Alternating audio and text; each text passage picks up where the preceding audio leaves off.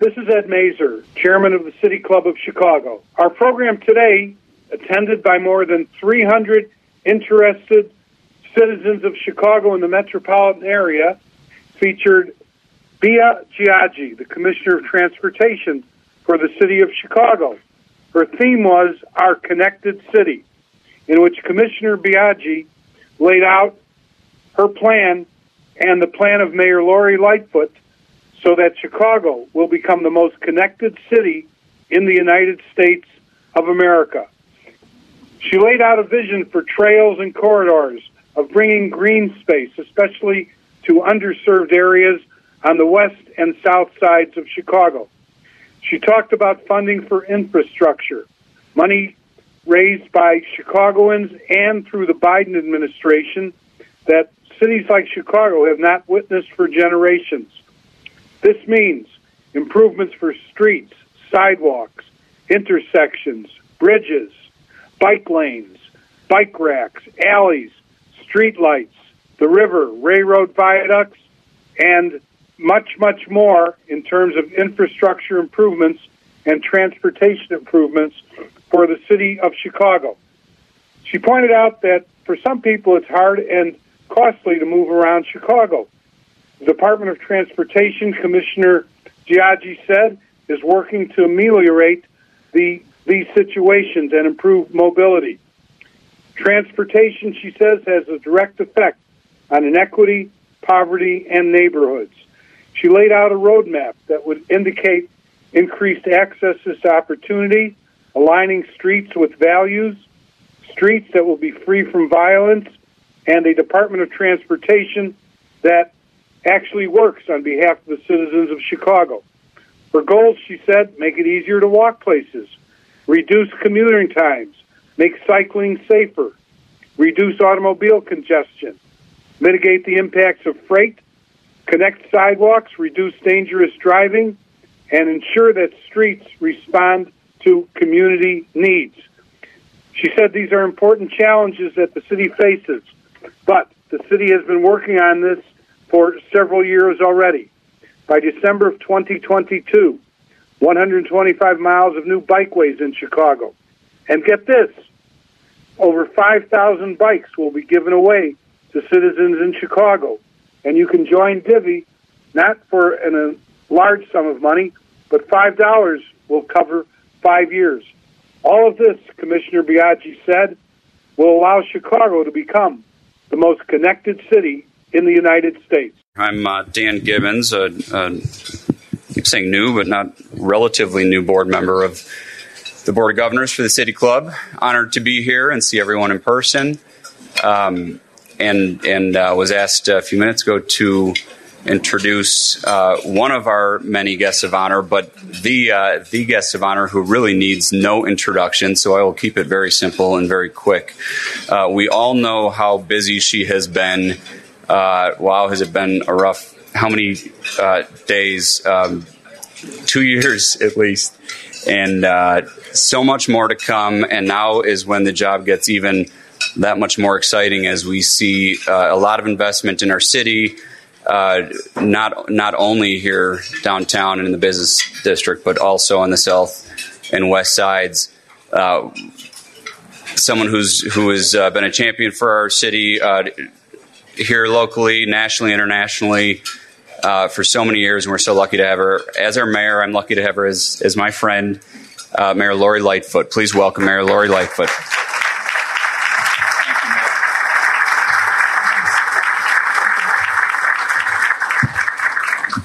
Well, I promised Gia that I would not embarrass her in front of this esteemed crowd. So I will keep my remarks uh, brief. But I, let me say this, um, folks. First of all, it's great to be back uh, in person. To, to, be able to see everybody's faces, um, see this room full again, and the, really the buzz um, that comes with a City Club lunch. So, congratulations to the club leaders uh, for staying the course um, and really being things, bringing things back. And I'll be with you, I think, on April 19th, and so I'll save long remarks for then. Uh, G. Biaggi and the CDOT team are really knocking it out of the park. And let me tell you a little bit about why um, I think that that is so. Let's go back. Long before COVID ever came to our city, uh, we were working very hard to alleviate poverty, invest in our south and west sides, and ask tough questions on how our tax dollars were being put to work for our residents. And rightfully so. Our residents have a right to know where their dollars are going and whether or not those dollars are benefiting them in their block, in their neighborhoods. And Commissioner Biaggi uh, was and still is an important partner in these efforts, as transportation and infrastructure are key pillars of the work that we do and what our residents expect in the city. So whether you make your way around Chicago by foot, by bike, by car, by bus, or transportation, as you will be able to see and experience and benefit from the hard work of the CDOT team uh, who help make our vision for the city a reality and respond to the needs of our residents. Transportation and infrastructure are quite literally the backbone of our city. And we are so lucky to have a leader like Gia. And before she answered my call to return to public service, um, she was a principal at Studio Gang Architects. Uh, which, as many of you know, is one of the world's leading architectural and urban design firms, and their mark is all over our city skyline, and soon will be gracing our new international terminal uh, at O'Hare Airport.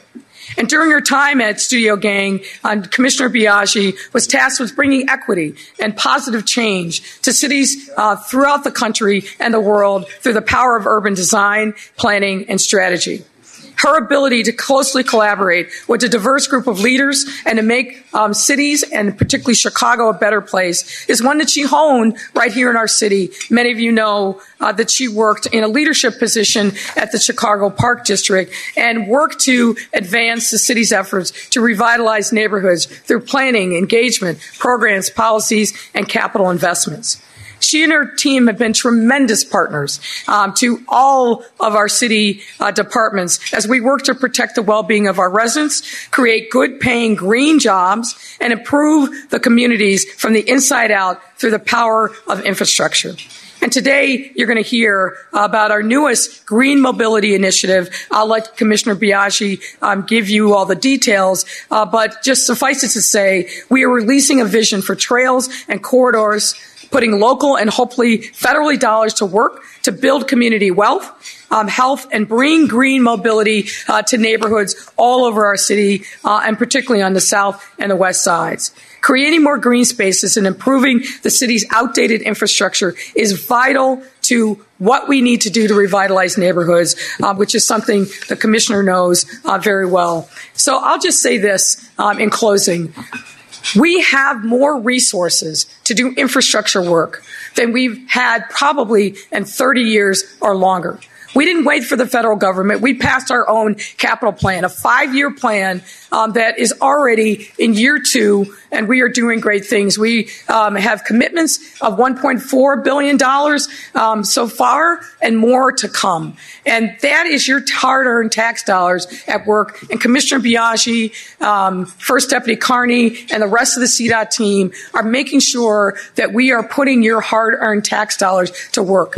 Folks, this is our WPA moment in Chicago. We have never seen resources like this before, and we absolutely expect to do everything that we can to transform neighborhoods all over our city for the better for years to come. We are lucky, lucky to have a person like Gia Biaggi um, and the infrastructure team um, that she is a part of to lead our efforts in this way. And I will just tell you, she is gifted. She is smart, she's determined and innovative, and I am fortunate and lucky to have her as part of our team. Without further ado, I bring you Commissioner Gia Biaggi of CDOT.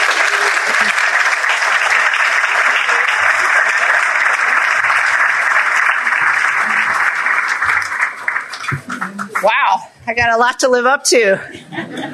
Well, it does feel great to be here, see people, uh, their whole faces, I guess, right, uh, here at City Club. And thank you so much uh, to City Club for having me here. And thank you to Mayor Lightfoot uh, for all you do, all of the support, all of the leadership. You heard really a preview of what I'm going to talk about today from her. And it's her kind of leadership that will enable us to make transformative change in our city. So we do have a few folks from CDOT here in the room. Uh, you heard First Deputy Tom Carney with some pasta in his mouth over here. We got we have Managing Deputies Kevin O'Malley, Dan Burke. We have Deputy Commissioners Jamie Simone, Vig Krishnamurthy, and so many more. And in fact, thank thank you to all of you. I mean, this room. Oh, let's let's clap. Thank you for that. Thank you to all of you. I mean, in this room, I can see our collaborators, consultants, community advocates. It takes all of us together to move the needle on the kind of change we want to see in this city. So thank you all for being here today. And as you heard from the mayor, we are at an important moment. We have funding for infrastructure like we haven't seen probably in a generation. And we have challenges in front of us that were a generation in the making. And this is the moment right now where we will make that kind of change in our city for future generations. So today, I'm going to talk about how we connect the dots, how our work in transportation can make our city that more equitable, accessible, resilient, and connected place. So uh, we're connected by a lot of things, and one is by these and so many other assets in our city. It's always a good reminder for me personally, and I think for everybody else, about the, the amount of inventory that we manage. With our 4,000 miles of streets, that's 4,000 miles of opportunity, opportunity to collaborate, to invest, to put these streets in service of what our city needs and what communities need and want. Our bridges and viaducts, they keep, they're at the epicenter of this nation in terms of moving freight and people and goods all around the country. Our streets, our sidewalks, our busways and bikeways, they all enable us to move around the city. Our boulevards, shared streets, outdoor dining. Who doesn't love outdoor dining? It makes it a livable city. Right? Thank you for the clap. Uh, but all of that combined, it's powerful. And the choices that we make about what we do with all of that, that has everything to do about where we can go together. So I'm going to start with a couple of maps, and that's, that's the planner in me. So take a look at these maps. So on, on your left, my right, is a map of something called mobility hardship with the red and the blue and the yellow. Now, mobility hardship is all about how hard it is to move around our city? Is it expensive? Does it take a long time? Is it physically difficult to get around, especially if you're a senior or a person with disabilities? So in red on that map are the areas of our city where residents experience the most mobility hardship. In blue, the areas with the least. So the other map, the green map, that's economic hardship, meaning folks challenged with low incomes, crowded housing, uh, lower education levels, all kinds of factors go into that. In the dark green are where our residents are experiencing the most economic hardship. The lightest green is the least. So these maps, they're pointing us toward where we can make a difference in our city. We know we can make mobility in our city work for everyone, especially in neighborhoods with the longest commute times and spending the largest percentage of their income on transportation. We can make transportation safer, more accessible, more affordable, and help break that cycle of intergenerational poverty. We can improve neighborhood air and water quality and do our part to address the global, global climate crisis. And it's all through how we invest in transportation. And you heard the time is right now. But if we're going to get it right, we can't only be thinking at this 30,000 foot level. We can't only be thinking at the map view of our city. We need to be thinking and listening and collaborating at the one foot level of our city. And that's on the block.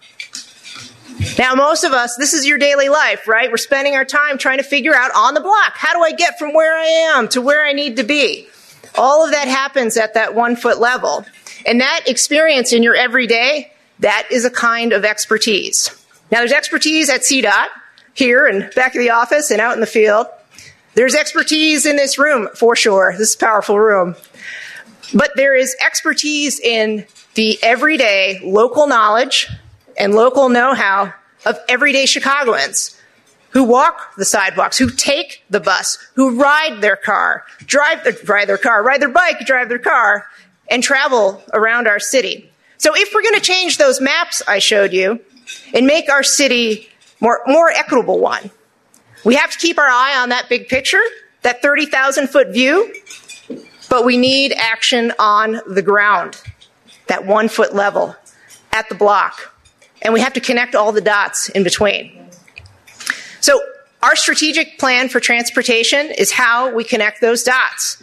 We published it last summer after more than a year in development, and it's how we center equity in our organization, how we connect that big picture with our everyday work, and how we be transparent and accountable in our efforts. And a strategic plan can be, it can be a lot of navel gazing, right? Staring at yourself. How could we do better? But we didn't develop it in a vacuum.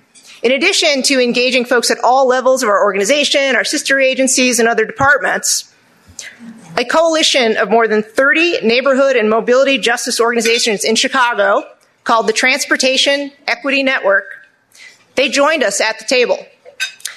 And they joined to challenge us, to educate us, and to help align our work with that vision that we share in common of a more equitable city. So the strategic plan has a number of themes. It's about access to opportunity. It's aligning our streets with our values around equity and mobility and economic and environmental justice. It's doing our part to make streets free from violence. And it's being a CDOT that works. And we do work every day but we want to work better for everyone. So those four themes are mapped against matched with 84 strategies, hundreds of benchmarks, and published across a long 79 pages. I think we have some copies here, but you can always get it online. But this is our roadmap. It's a roadmap towards safer streets, improved infrastructure, better transit service, bike and bus lanes, and so much more. So I'm going to talk a little bit about the themes and then kind of dig into some of the goals.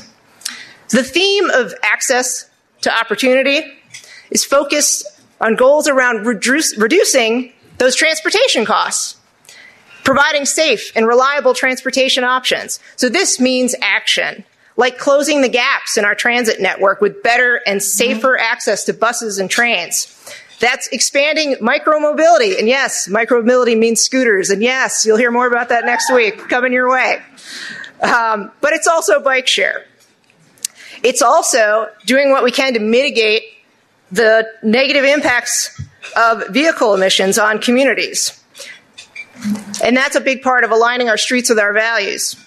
That is investing in the health and wealth of our communities. It's about well maintained streets that encourage and support local economic activity. It's making sure sidewalks are navigable, accessible, and connected. And you'll hear me say it a thousand times where people want to go. It's not rocket science, right? But that's what we need to be doing. It's also investing in things like our tree canopy and stormwater infrastructure. The third big theme is streets free from violence. And this is about doing our part to eliminate serious injuries and fatalities from traffic crashes and building streets that make sure people are and feel safe and welcome. It's changing our streets from drive through corridors into local destinations. It's lighting, it's public art, it's street furniture, it's, you know, a whole range of things. It's lowering the speed limit. It's safer walking environments. We want to invite people to the streets and sidewalks. And when we have more people on our street, that's more eyes on the street. And this helps us move toward a more vibrant and peaceful city. And then, of course, the CDOT that works. And that does mean making our workplace more productive, collaborative, and resilient, and making sure that we expand our partnerships with everyone, especially the communities where we're doing work. So I'm going to talk a little bit about how these themes translate to those goals and then into action.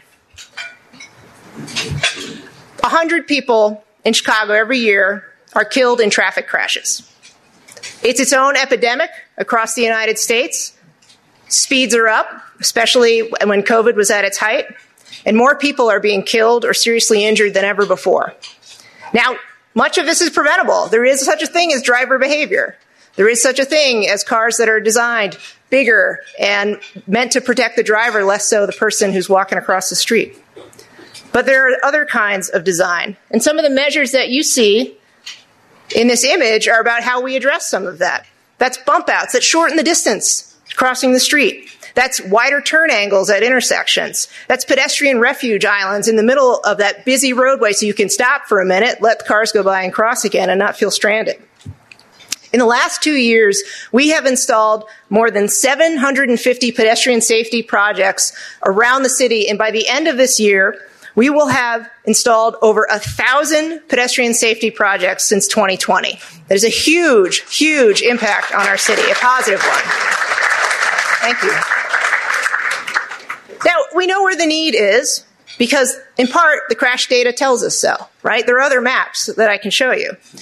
But we are also working in communities to understand what safety looks like and feels like on the block at that one foot level. So, our street safety planning action is called Vision Zero, which means bringing the number of people killed or seriously injured by traffic crashes in Chicago down to zero. It's an international effort. The way we roll out that program is all about this one foot level. We walk the streets together with residents to deepen our understanding, to co create a vision, and then we follow through with those thousand projects. And the key is that idea, and I said it's not rocket science, but it's really so fundamental. It's understanding where people are trying to go. Are you trying to go to church? Are you trying to go to school, to a park, to work? And what are the challenges in getting there? These appreciative conversations result in better projects, and they're attuned to the fact that every block is a little bit different. Every neighborhood is a little bit different from the one next to it. Our bike network planning follows that same strategy. It's a community cycling strategy. So now it's, it is easy to draw lines on a map. If you're a cyclist like me, you look at the map, I can draw a line here, draw a line here. That's where we should have our bike routes. But it's a lot harder to do that when you begin to understand everyday life in a specific neighborhood. And while we have done and will continue to do a ton of work in developing those commuter routes, getting to work and back, We've realized that if we want to become the best big city for cycling in the country, if we want every one of us to spend time on a bike, and we do want that, we need to make biking a part of everyday life. Not just to work. Four fifths of trips in a city are not to work. There are all these other places. And so just focusing on getting you to work by bike, it's not going to get us there. What's going to get us there is community based planning. And this is part of our work in North Lawndale, where we connected the dots. By the end of this year, on the west side of the city alone, and that's Lawndale, that's Belmont Cragin, we will have 45 miles of new bikeways on the west side of Chicago that fill the gaps and make a neighborhood network. And we're doing this everywhere. In fact, by the end of this year, we will have added more than 125 miles of new bikeways to our system since 2020. This surpasses the mayor's goal of 100 miles in her first term. We blew right past it. We have never built bike infrastructure this quickly in our city's history. Last year was the biggest year ever, and we've been at it, you know, since 2010. So over the next two to three years, we're going to hit a total of 500 miles of bikeways in our city, up from the 300 miles we've been hovering at for the last several years. And for those who are paying close attention, yes, we will be transforming painted lanes into protected lanes everywhere we can. We'll be doubling our mileage in that regard. Right, Deputy Commissioner Krishnamurthy who's looking at his phone? Yes, we will be doing all that. uh, I can't see. My prescription's really bad. I don't know who that was. Uh, so, here's the thing we make these small networks in neighborhoods and then we connect them, right? It's like hubs and spokes, it's nodes and arteries. We'll also finish our expansion of our Divvy bike share program this year. We are the largest bike share system in the United States. No city, yes, you should clap for that. That's good. No city No city has bike share in every corner, every neighborhood. That's where we'll be by the end of this year. We have the most coverage of any city in the nation. And new this year, right now, because I'm saying it out loud, we're expanding our discounted Divvy membership for low income residents. So right now we have a program. It's $5 for a year membership. That's a massive discount. Well, we're going to make it $5 for five years. Some certainty, some affordability, another option for low income residents in our city. That's a dollar a year for five years. And also announcing right now, so team, write down, we're going to give away 5,000 bikes to Chicago residents. Free bikes and a helmet and a bike lock. And it's not going to be a divvy bike. But again, we need to do our, wait, I can't have those. They're, they're very fancy. But we need to do our part, right? We're building out the network. We've got the bikes. And hopefully what you're learning in this conversation is that this work, it takes time.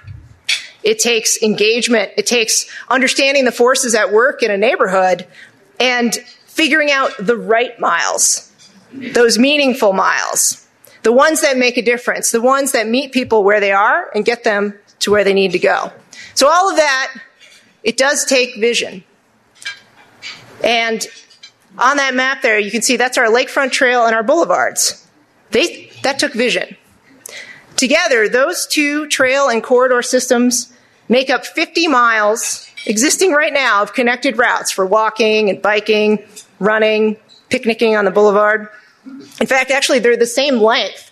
Maybe it's, it's, you know, once you imagine that the length of the lakefront system is the same length as the boulevard system, except it runs through neighborhoods. Think of how impactful that is. When you add in other parts of our existing trail and corridor network, you get up to about 80 miles. But today, and you heard the mayor mention it, today, through Mayor Lightfoot's leadership, we're announcing a new connected trails and corridors vision that will add 48 miles to that trail and corridor network and include a $15 million, $15 million funding commitment from the city to help make that happen. This is the first time we have them all on the same map and we're doing them all at the same time to build out the most connected system of trails and corridors anywhere in the country. So this means the Riverwalk, we're going to turn the corner and take it to Chinatown. It's the Big Marsh Trail and the African American Heritage Trail on the far south side. It's the Wild Mile on the north side. It's the Altenheim line on the west side. And it's the Englewood line that turns rail into nature trail on the south side. And I didn't spot Anton here, Anton Seals from Englewood, who was going to join us here today, who's a big partner in that project. So the Englewood line is many years in the making and it has a few more years to go. It's so much more than just turning a mile and a half long railroad embankment into a linear park, which is where we're headed. But it's how we leverage our infrastructure to improve the health and prosperity of a community that's experienced years of disinvestment and is on that map, experiencing that mobility and economic hardship. So we are leaning into infrastructure like this and connecting it to that larger network. And I mentioned Anton, who's from Grow Greater Englewood, and one of the hats he wears is lead steward for his organization. But he's an example of a tireless champion in a community, a relentless advocate for Englewood, who's been pulling and pushing the city along to do this kind of transformative work in ways that actually protect and support communities where these opportunities are. So CDOT, the Department of Planning and Development, the Park District, the Housing Department, we're all at the table on this. But it's not our table. It's the neighborhood's table. And it's our job to work in solidarity with them. And it's our job to put some money on that table. So in addition to the 15 million in funds to the Connected Trails and Corridors vision, including 6 million for the Englewood line. We're also in pursuit of federal transportation dollars like RAISE grants and congestion mitigation funds and some of the new competitive grant sources uh, out of the federal infrastructure bill. So we are going to add to this pool of resources uh, uh, that is our local commitment. So when you match this vision for trails and corridors to our pursuit of that citywide bike system, of safe walking in communities, you get the most connected city in the country. And that is where we are headed.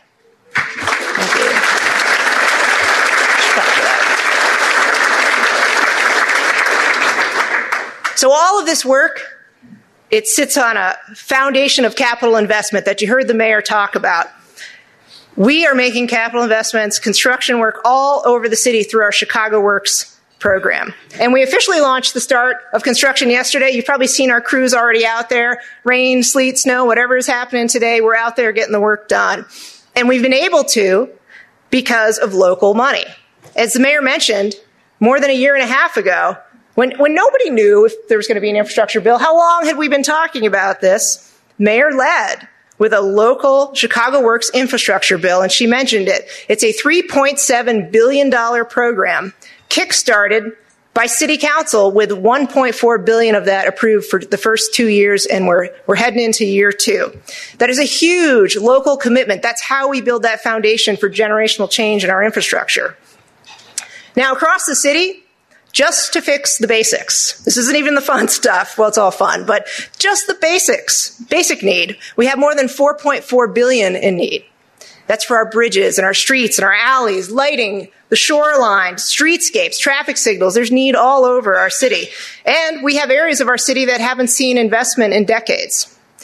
Now we're looking at about 17 billion coming from the federal government to Illinois, and uh, we'll be scrapping for our fair share right here in Chicago as part of the Biden administration's infrastructure bill. And along with those formula funds and the competitive grants, there are even there's even possibly earmarks. So we're going after all of it. We're going to grow our program.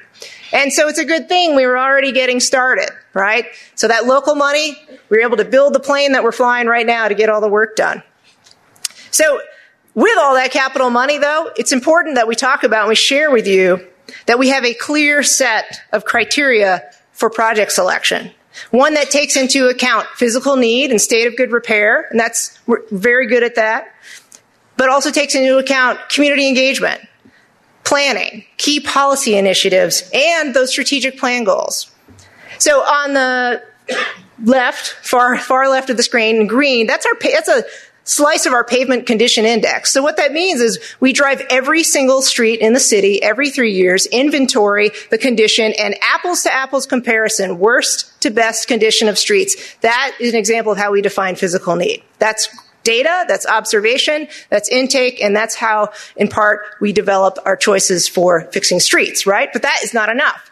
So on my side of the slide here, your far right, uh, this is another data set. And this is how we take all of those conversations that I was talking about with uh, communities and Vision Zero and bike planning and what people are experiencing on their block. That gets turned into this kind of map.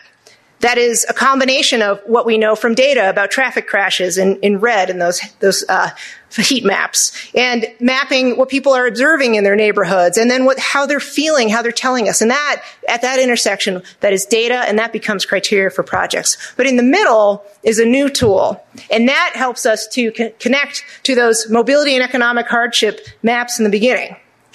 This is our new Mobility and Economic Hardship Index, the MOBEC, you can call it that. And what it's doing is combining those two maps and transforming it into a tool where we can address those questions about mobility and economic hardship by targeting our investments in a way that makes sure that transportation investments are made in areas of the city that experience the most hardship. This is just another way that we are connecting the dots between the shovels we put in the ground and a big, big picture of a more equitable city. And thanks to the Center for Neighborhood Technology who helped us develop this, no city in the country has this. No city in the country is putting a lens like this on all of their capital investments to make sure they get it right. We also prioritize projects that are part of key citywide initiatives, like our city's efforts to reduce violence with place-based, community-driven improvements. That's part of that picture. So what you see on screen is work done in West Garfield Park by residents and the Garfield Park Right to Wellness Collaborative that are the basis for upcoming projects at Legler Library and Melody School and the streets in between that we're actually designing with kids in the neighborhood to redefine them as play streets, connecting the dots in a part of our city that experiences the most violence. Now, while we do have areas of focus and on those maps, we will be in construction in every corner of this city. I guarantee it. Thank you for your patience in advance, but we're going to be everywhere. We'll be on the north side, the south side, the west side, everywhere in between. So I'm going to, I'm going to run through some numbers. So since 2020, We have rebuilt and resurfaced over 300 miles of our streets and alleys. And by the end of this year, we will have delivered 530 new miles the, through the Chicago Works program. These are huge numbers for us. We have more than $300 million worth of bridge and viaduct projects in the pipeline across 45 different projects. And you saw at the beginning, you know, we have 400 plus bridge and viaduct structures across the city. And we've got jobs going on all over. Uh, including the one pictured here, which is the 43rd Street pedestrian bridge over Lakeshore Drive, connecting neighborhoods to the lakefront, uh, which uh, Chief Engineer Dan Burke promises me. Where are you? That'll be done this year. No, it's not, you know who to call. we'll also be upgrading thousands of infrastructure that is associated with our lighting system. But I can't talk about lighting without talking about what we finished this year, which was our smart lighting program. Chicago now has the biggest, best, smartest lighting system in North America. We replaced 280,000 outdated light fixtures with high efficiency LED fixtures and a smart node technology. You can see it on the, the head of the light fixture. You see those little nodes up there? What that node does is it tells us, is the light out? How's it doing? Tests the circuit. It actually routes work orders and then uses machine learning to route the crews themselves who get to the job. It's a national model for how to convert a legacy system, which really means old, uh, into a modern, state of the art. I'm gonna have to start using that. You're not old, you're just legacy. Um, but one that transmits real time data on how this critical piece of infrastructure is performing. Through this, so we just finished it, we've already cut the city's electricity bill in half. That is huge. Not to mention, yes, that's a lot of money. It's money and it's power that we don't need to draw. That is good for our climate. We also created jobs. We helped companies start up. We have now new companies on the west side that get folks who've been touched by the criminal justice system into jobs building smart nodes and now they're building fare boxes for the CTA and then they're moving on to EVs we are creating pipelines for folks to gain skills and to get back into the marketplace uh, and getting Chicagoans into jobs. That's very important. And I, I, I can't leave without saying that this program will cut the city's electricity bill in half, and we will save Chicago $100 million over the next 10 years because of this program. That is huge. Imagine where we could put that money. So the list goes on and on. I could talk about, you know, a WPA streets program. The mayor mentioned this is our WPA moment. Yes, and those streets were built during that moment, and they don't have the utilities they need. They sometimes don't have curbs or lights. Um, there were huge reconstructions. Now we have a program. A new green alleys program that reduces flooding in our alleys, in our neighborhoods. A massive new streetscape program. We will be investing nearly $200 million in streetscapes all over the city. A streetscape, in case you don't, it's it's the curbs, it's the gutters, it's the sidewalks, it's benches, it's lighting, it's public art, it's everything in between, it's bus stops, really that complete street development. We're doing miles and miles across the city. And that 200 million will include every single corridor in the mayor's Invest South and West program. That's 12 commercial corridors that will get that treatment. And that is about prosperity. A street that feels good, that you want to go to, is a street you might shop. A street that has a bench and some trees is a street that you might shop for a minute and then you go down and you buy a coffee and then you go down and you buy, I don't know, a pair of sneakers or whatever it is. But great streets are critical to the economic prosperity, especially of our commercial corridors, especially in our Invest South and West communities. So we are moving the needle in a huge way on this uh, all, right now and over the next couple of years. So that's a lot of numbers. It's a lot of projects to keep track of. I don't, I don't, uh, there's no test at the end of this, but it is a lot of goals, except for my team. It is a lot of goals and it's a lot of benchmarks to hit. So here we are, full circle, right? Our construction program, all of that is nested in our strategic plan. We have around 200 strategic plan benchmarks to hit this year as we finish out year one, which ends midsummer. And we're about two thirds of the way home, and we'll be publishing an update pretty soon. So this is that roadmap that centers our work. It helps us keep that eye on that big picture at 30,000 feet and get the work done on the block at that one foot level. It's the scaffolding for what we do that connects those dots between where we are today and where we need to be as a more equitable, accessible, resilient, and connected city. So I'll finish, I promise I'm wrapping up. I'll finish with a little story. So this year we launched a program called, it was Mayor Lightfoot's Open Boulevards program, where we picked a couple of boulevards across the city, uh, Drexel on the south, Logan on the north, Independence on the west side, North Lawndale, where I'm showing you the bike map. And, you know, we just did the simplest thing. We worked with neighborhood organizations, uh, churches, community groups, and said, hey, if we, if we closed, I don't know, like a mile of the boulevard on a Sunday, could you help be there? Could you maybe have a few tables, chairs, just give people an opportunity to get outside and really think differently about this whole system, this whole street? Maybe it could be something else. So, and I have to give a nod to Jamie Simone, Deputy Commissioner of Strategic Initiatives, who really led this project and our Division of Infrastructure Management that also made it happen.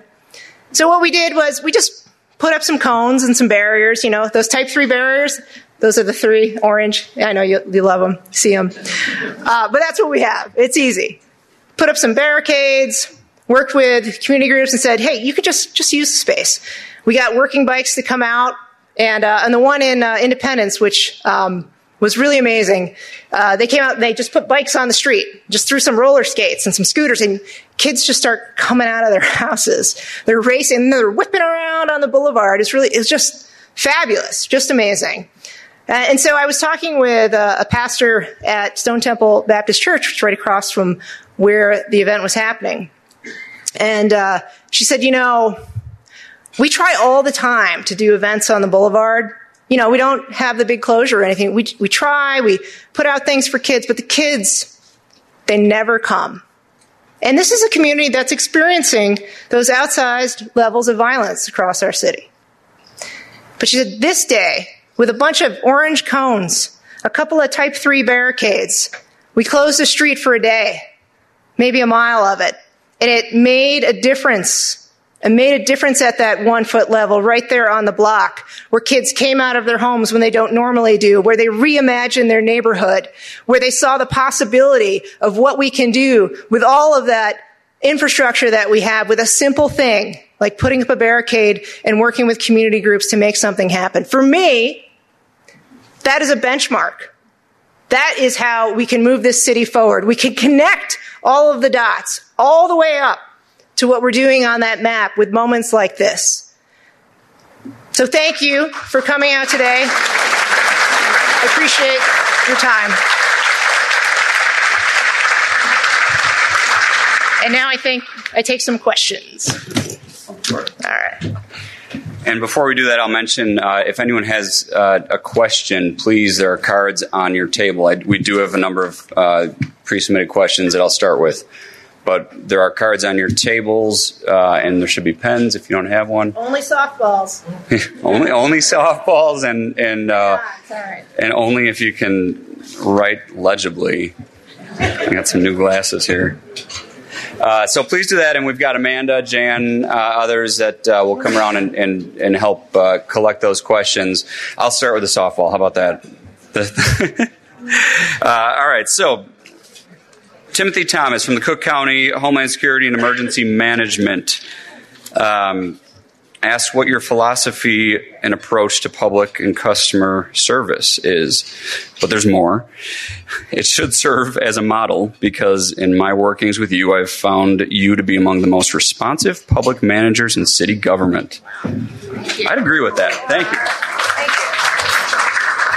I still have a lot of emails to answer, so apologies if we're not. No, thank you for that. Um, you know, I think you got a taste of the philosophy here, and I think it really centers around recognition that expertise comes in all forms, right? I talked about that local knowledge, local know-how, and you know, uh, Mrs. Jones who sits uh, on her porch and watches her street every day, she's always going to know more about that street than I will. So while we bring a ton of expertise, I mean, part of our job is to create the opportunity, create the trust, build the relationship so Mrs. Jones will share with us what's going on and then we can do a better project. And I think that that is a philosophy, but that's also the you know the everyday work of my team. Who you know I can I can stand here and say all of this, but without the folks at CDOT who carry that out with sincerity, with an eye on that larger map, um, it wouldn't happen. So uh, thank you for that question. Okay. Um, excuse me, Meg. Uh, Meg Kindlin, JLK Architects, uh, asks how we continue to be good stewards of our historic material while keeping up with all the necessary updates to our ever aging infrastructure. Does that work? No, that's a, a great question, right? We're putting our hands on everything right now. And it is critical that we do uh, give it the attention that it deserves. I think a great example is uh, a bridge and viaduct work we're doing in Lincoln Park at Montrose, uh, where we worked with the state historic preservation folks. Uh, we work with our local landmarks folks, and and you know really all of the, the knowledge that's in the city about how to take care of those landmarks. Now, you know, even down to thinking about you know, on our bascule bridges, right? That Merlot color, right? Keeping the, some of the things that are part of our, not only our historical memory, but, you know, our mental map of, of what we're looking at and where it is in our city. So I think uh, it also takes help from our consultants who we bring on to do these projects that you're also attuned to it. You bring on teams with that expertise. Uh, that's also important too. But we have a lot of components of our neighborhoods um, that maybe they're not considered historic today, but we're also looking at. I mean, you think about neighborhood identifiers, right? Um, you have the archways in Pilsen. You have maybe the Puerto Rican flags uh, over in Humboldt Park. You have other aspects of the public way um, that are significant. And so, in addition to things that have already taken the trappings and all the paperwork of being historic, it's part of our job, I think, to be stewards of what we recognize together are emblems and symbols of our city and who we are. Got a lot of questions. I hope we got a couple more minutes here.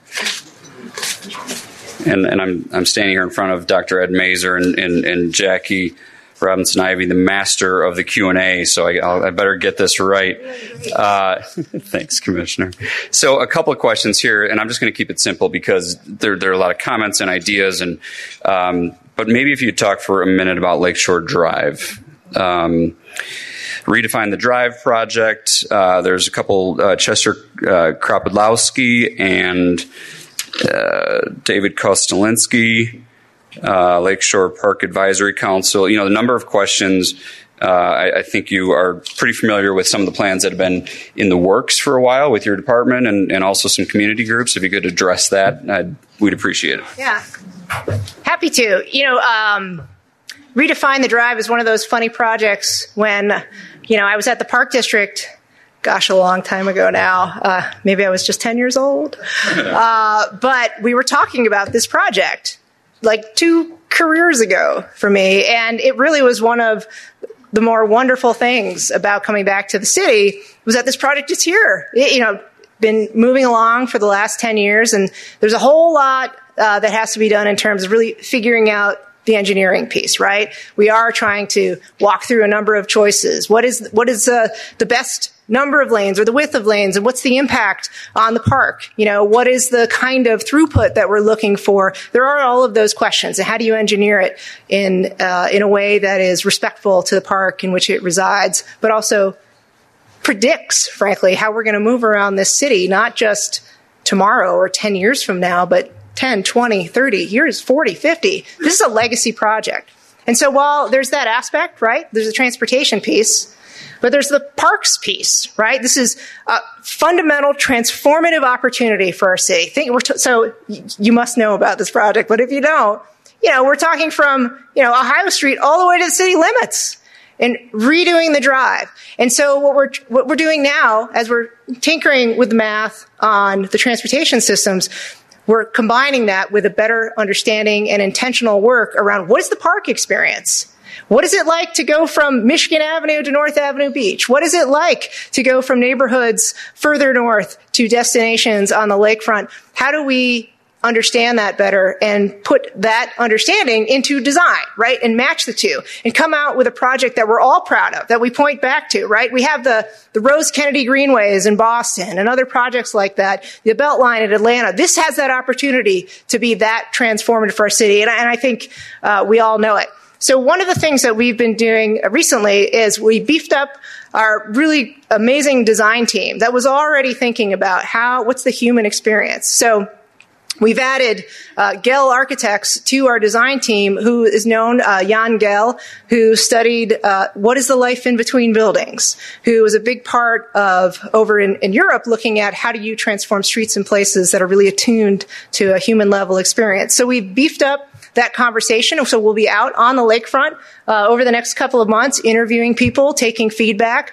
We just had a pretty large task force meeting online, uh, so you can engage in that way and learn more about the project. So it's all starting to converge. Uh, I know it's been a lot of patience, but it's, it's coming very soon, and we fundamentally see this as this transformative project that is at that intersection of how we move and how we live and play uh, right on our lakefront. So we promise to get it right. I'm going to combine a couple of uh, a couple of bike questions. Right. So put your bike helmet on.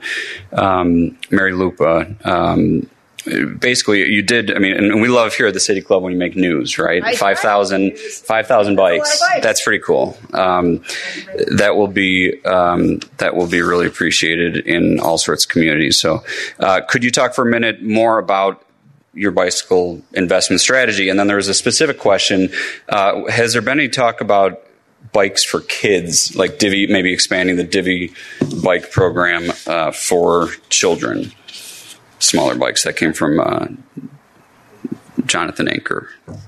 Well, I I think that's a fabulous idea. I'm not sure how, how we would do it, but the notion that we could have uh, bikes uh, for young people that would be really amazing. So. Uh, I know someone on my group is writing that down, and we will take it up uh, with Divvy and Lyft. Why not? Why not be the first city to have something like that? If we can figure out scooters and we can figure out uh, bike share, and we've added electric bikes. Um, if you haven't ridden one of the gray bikes, those are the those are the wicked fast ones. They're really fun. Be safe. Wear a helmet. Um, but so I think you know you did hear quite a bit about uh, our, philosophy around building out bike infrastructure in the news, and, and about not only providing bikes but finishing the infrastructure, making sure it's available everywhere in the city. That's what we're trying to do. And then again, it's like how do we make sure that it's welcoming, inviting, it's safe, it feels good uh, to ride your bike in the city. We want it to be part of your everyday. I could go through the, the I think we have eight varieties of bike lane that we deliver. Uh, and really it's trying to find the right tool for the job in each circumstance. Um, but so I, I we're happy to take in your ideas and figure out how we can do more. Um, certainly connecting, you know, the schools with some of our bike program, libraries, all roads lead to libraries. How about it? Um, but you know, we're in conversation about what we do at the apron of libraries, and I think making cycling really accessible um, and approachable uh, is another thing. Another thing that we do, if you don't know, if you don't know how to ride a bike, that's okay. Yes, we have a class for you. We teach grown-ups how to ride a bike. It's okay. You're with a bunch of grown-ups. You're falling, not really falling, um, but that's part of our program. We have this. Uh, we have a group called the Safe Ambassadors. Safe stands for Streets are for Everyone, and they're all over the city at whatever event it is, a festival or city services events. They go to community meetings. They bring bikes. They bring helmets. They teach kids. They teach adults. And they're also helping folks to understand how they can get engaged in creating that infrastructure and those resources in their neighborhoods. So um, I, I, know we, we did teach uh, one of our uh, fine city councilmen how to ride a bike this year. I, I think he posted a lot of video about it. But if, uh, if you're too shy, come see me. I'll set you up. Um, but I think it's important that, uh, you know, we want to remove all the limitations. Uh, we want to make it as easy as possible. Yes, people do drive their cars. They will drive their cars, but we want to give you a lot of options. Because someone on a bike is not in a car. That's one less car on the road. Uh, that's the kind of change that we can make with the little things, like giving away bikes, and the big things, like making the system easy, safe, and welcoming to ride. Okay. We have two more. Uh, well, we have ten more, but I'm going to narrow it down to two. Um, and since that was such a great idea, I should probably get the name right. I this next time maybe write a little more legibly. Um, I think I called you Jonathan, but it's jo- I think Joanne Aker. I'm sorry, Johan. Johan. That's okay. Thank you. And in the spirit of, of, of legible writing. Uh, I can't even tell who wrote this one and or why, but it, it, it was kind of interesting to me. How many people in the room are Chicago residents? So let's just do a show of hands. Wow, pretty neat. Good. I think we should ask that every time. Stay here. um, so, thank you. Last uh, last question. Oh, I loved your comment about great streets uh, is critical to uh, economic vitality, and especially for so many different communities. Um, but similar to the Lakeshore Drive, any specific thoughts on the future of the Mag Mile and Michigan Avenue? Um, you know, between the river and uh, Oak Street. Yeah, thanks for that. Well, I, I'm glad for that question because Great streets can be everywhere. They can be in neighborhoods, like the streetscape projects I was talking about, and they're right here in downtown, and they are part of our recovery. And I know that there are probably folks in this room and, and folks right outside these walls who've been working really hard, like like Dan, where we've been in conversations about how can we transform Michigan Avenue, take it to the next level. How about LaSalle, right? Uh, you just saw the Urban Land Institute uh, did a technical assistance panel on LaSalle, and what does it mean uh, for the changing nature of the land uses, right? Um, as companies have people working at home, what is all of that going to mean? And it, it doesn't mean that we should stop investing. And I'm very interested in how we can invest in streets like these signature streets in our city, make them even more pedestrian friendly, make them even more a comfortable public realm. Because the shops, they come and go, right? We saw that. Eh, but the experience can be great all the time. anyone who's been to Las Ramblas in Barcelona, or you know some of the even Lincoln Road in um, South Beach, Miami, these are places. Again, it's the same philosophy of linger. You might come just for the street, and the shopping is an extra. And it's a great part of that economic shot in the arm. And so we're very interested in looking at uh, working together on some of the best design ideas uh, that make these parts of our public realm signature attractions, no matter whether, you know, no matter who's occupying the retail, uh, but people want to come. And that's what makes the streets feel good in the first place, being around people. Where places tourists want to come to, and you know, you sneak through and, and do your thing on the street. Uh, it also means making streets possible for the temporal changes that we might want to do on them, like that boulevards, right? We should be able to, let's, you know, close a street like Michigan Avenue, like we experimented with, uh, in partnership with the Michigan Avenue Association to create these pop-up moments, right? We can stop for a minute. We can create a plaza out of the street.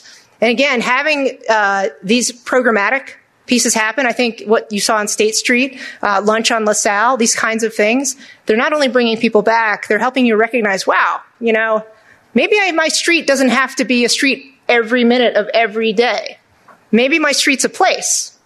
And maybe we can look at the clock, the 18 hour clock, a little differently. Maybe from 9 to 11, yeah, it's people coming in and out to work. Maybe from 11 to 2, it's a place I can eat my lunch and we can roll out some tables and have an umbrella. You know, I, I think those are the kinds of futures for streets in every city. So I think the challenge for us, how do you build them forward compatible? So we can do these inventive things. We can do the things we haven't even thought of that reposition our streets as assets. And I think anybody who was able to stay home uh, and work from home during the height of COVID, you looked out your front window, right? And you're like, wow, there's nobody in that street. You know, maybe I could just walk down the middle of it. You know, it's funny when we did the Open Boulevards event and we closed, shut down miles. I would walk down the center lane because people were still walking on the sidewalks. And you're like, no, no, no, no, no, it's okay, it's cool. Um, but I think, right? But that's a change. And that's what we can do with our physical investments, what we can do with programming. It can be fundamentally transformative for how we use our streets and put those 4,000 miles uh, in service of more needs that we have. Thank you, uh, thank you, Commissioner. We could probably be here another hour, but the Commissioner has to get back to work. She clearly has plenty to do. Uh, next time we can talk about uh, let's see, electric transit systems, the green alleys, and we'll share more of these. But some great questions. Uh, a great crowd and a great public servant, uh, Commissioner Gia, Gia Biaggi, a visionary who actually understands action and how to get things done. So thank you very much again, Commissioner.